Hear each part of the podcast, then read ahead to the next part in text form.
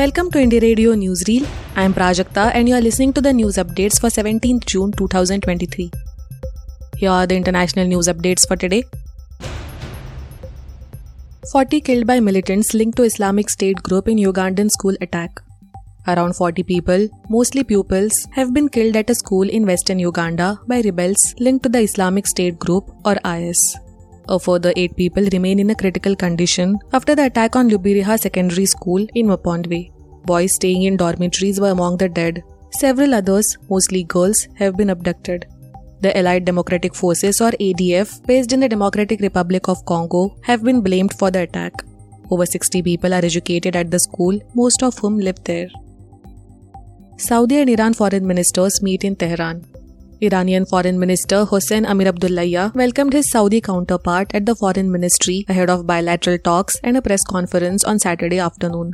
The Saudi minister said that he would also have a meeting with Iranian President Ibrahim Raisi, who has just finished a tour of Latin America. During the press conference, the two diplomats hailed re-establishment of diplomatic relations, which they said would be paramount to improving security across the region. The Iranian foreign minister added that he discussed a wide range of issues with his counterpart, which included trade ties and joint investments, in addition to accommodating Saudi tourists and pilgrims who may be interested in visiting Iran.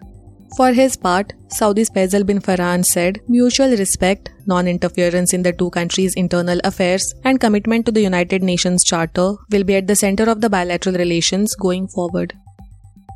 UN agencies seek decisive action from EU after Greece tragedy. United Nations agencies have called for urgent and decisive action to be taken by the European Union to prevent further deaths in the Mediterranean, following the presumed drowning of hundreds of people this week off the coast of Greece.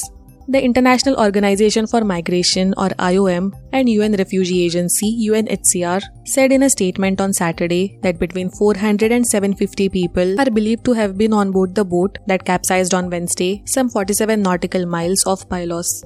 Hundreds remain missing and feared dead, as just 104 people have been rescued to date and 78 bodies retrieved. Now to the national news stories. Fresh violence in Manipur as mobs vandalize police armory. Automatic weapons were fired from Kwakta in Bishnupur district and Kangwai in Churachanpur district of the conflict-torn Manipur last night.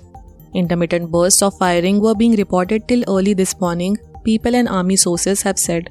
An empty house was also set on fire in Langol by miscreants today. Multiple incidents of mob build-up and attempted vandalism and arson have also been reported. Joint forces of the Army, Assam Rifles, Rapid Action Force and State Police undertook a flag march in Imphal East District till midnight. Mob build-up near Manipur University was also reported. NIA takes over probe into attacks on Indian missions in US, Canada. The National Investigating Agency or NIA has taken over the investigation into the attacks carried out by Khalistan supporters on Indian missions in the US and Canada in March. Earlier, the probe into violent protests and attempted vandalization at the Indian High Commission in London in March this year was handed over to the agency.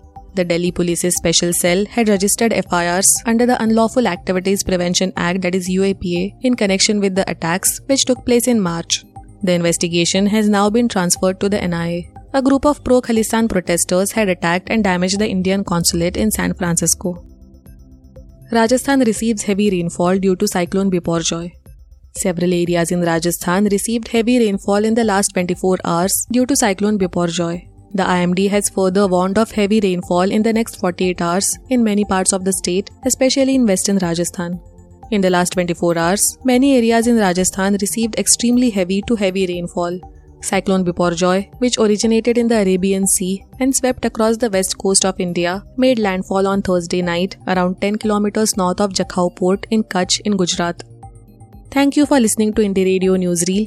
For more news, audiobooks and podcasts, stay tuned to Indie Radio or log on to www.indiejournal.in. Also consider subscribing to listen to our premium shows.